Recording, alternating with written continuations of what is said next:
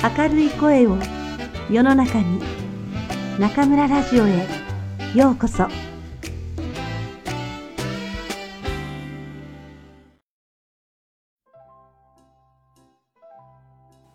窓際のトットちゃん。黒柳徹子。新しい学校。学校の門がはっきり見えるところまで来てトットちゃんは立ち止まった。なぜなら、この間まで行っていた学校の門は、立派なコンクリートみたいな柱で、学校の名前も大きく書いてあった。ところが、この新しい学校の門と来たら、低い木で、しかも葉っぱが生えていた。地面から生えてるもんね、と、トットちゃんはママに言った。そうして、こう付け加えた。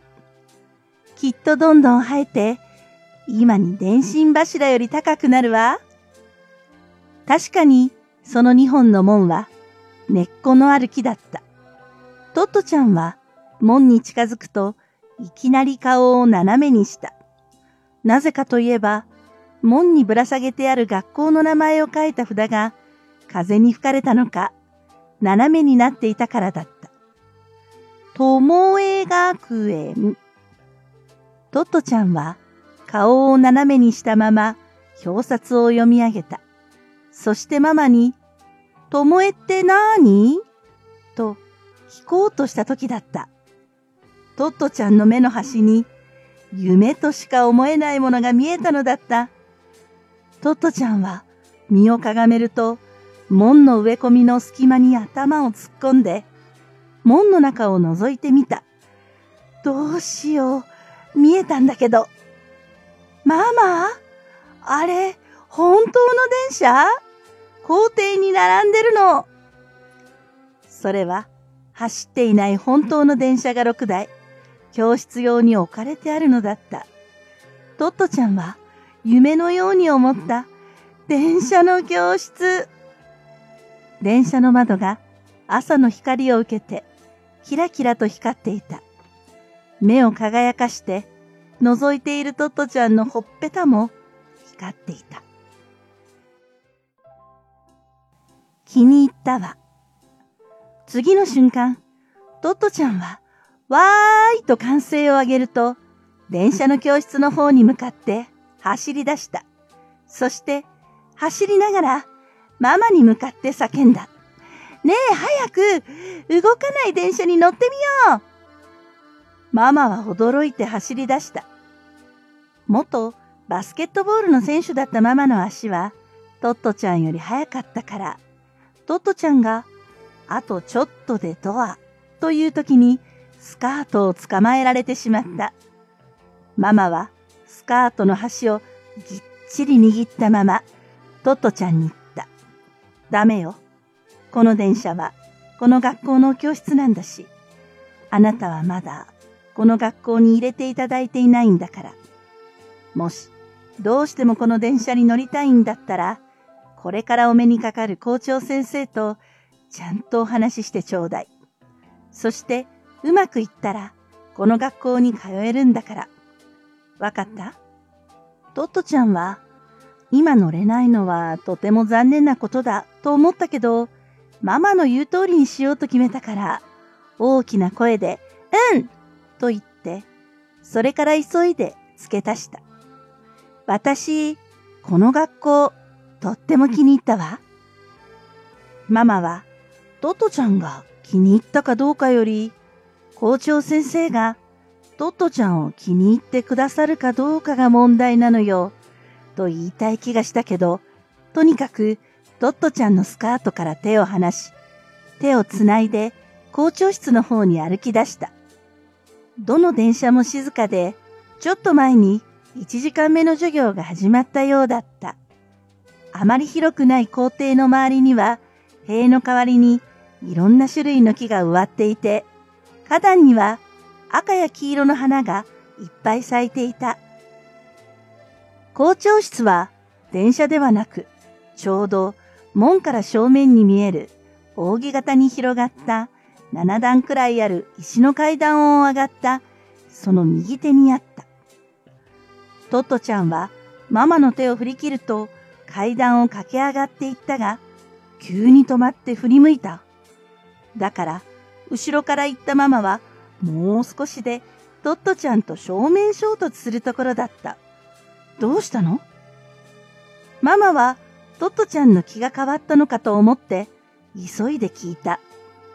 トットちゃんは、ちょうど階段の一番上に立った形だったけど、真面目な顔をして、小声でママに聞いた。ねえ、これから会いに行く人って、駅の人なんじゃないの？ママは、かなり辛抱強い人間だったから、というか、面白がり屋だったから、やはり小声になって、トットちゃんに顔をつけて聞いた。どうして？トットちゃんは、ますます声を潜めていった。だってさ、校長先生ってママ言ったけど、こんなに電車いっぱい持っているんだから、本当は駅の人なんじゃないの？確かに電車の払い下げを校舎にしている学校なんて珍しいから、トットちゃんの疑問ももっとものこと。と、ママも思ったけど、この際、説明している暇はないので、こう言った。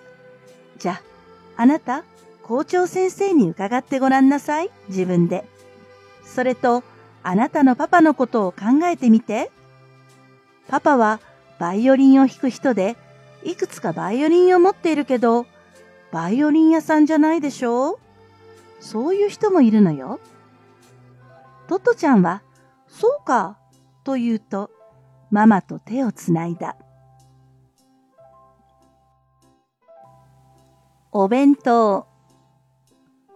トットちゃんは校長先生に連れられて、みんながお弁当を食べるところを見に行くことになった。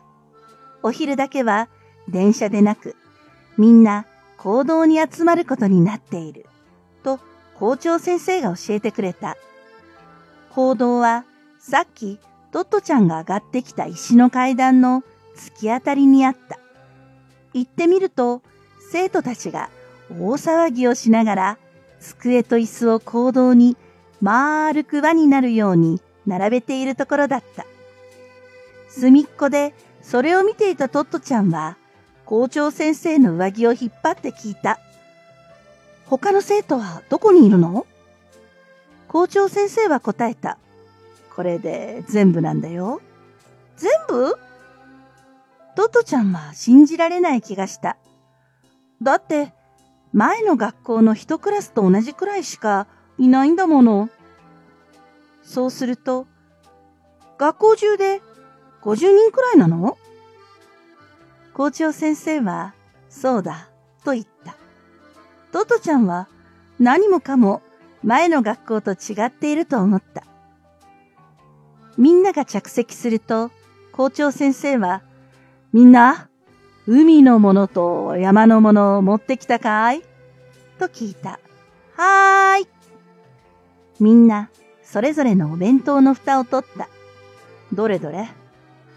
校長先生は、机でできた円の中に入ると、一人ずつお弁当を覗きながら歩いている。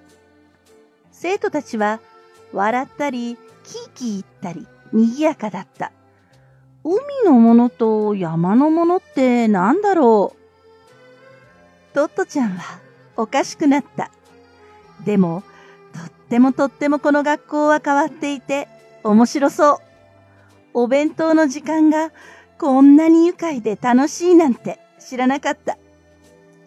トットちゃんは明日からは自分もあの机に座って海のものと山のもののお弁当を校長先生に見てもらうんだ、と思うと、もう嬉しさと楽しみで胸がいっぱいになり叫びそうになった。お弁当を覗き込んでいる校長先生の肩にお昼の光が柔らかく止まっていた。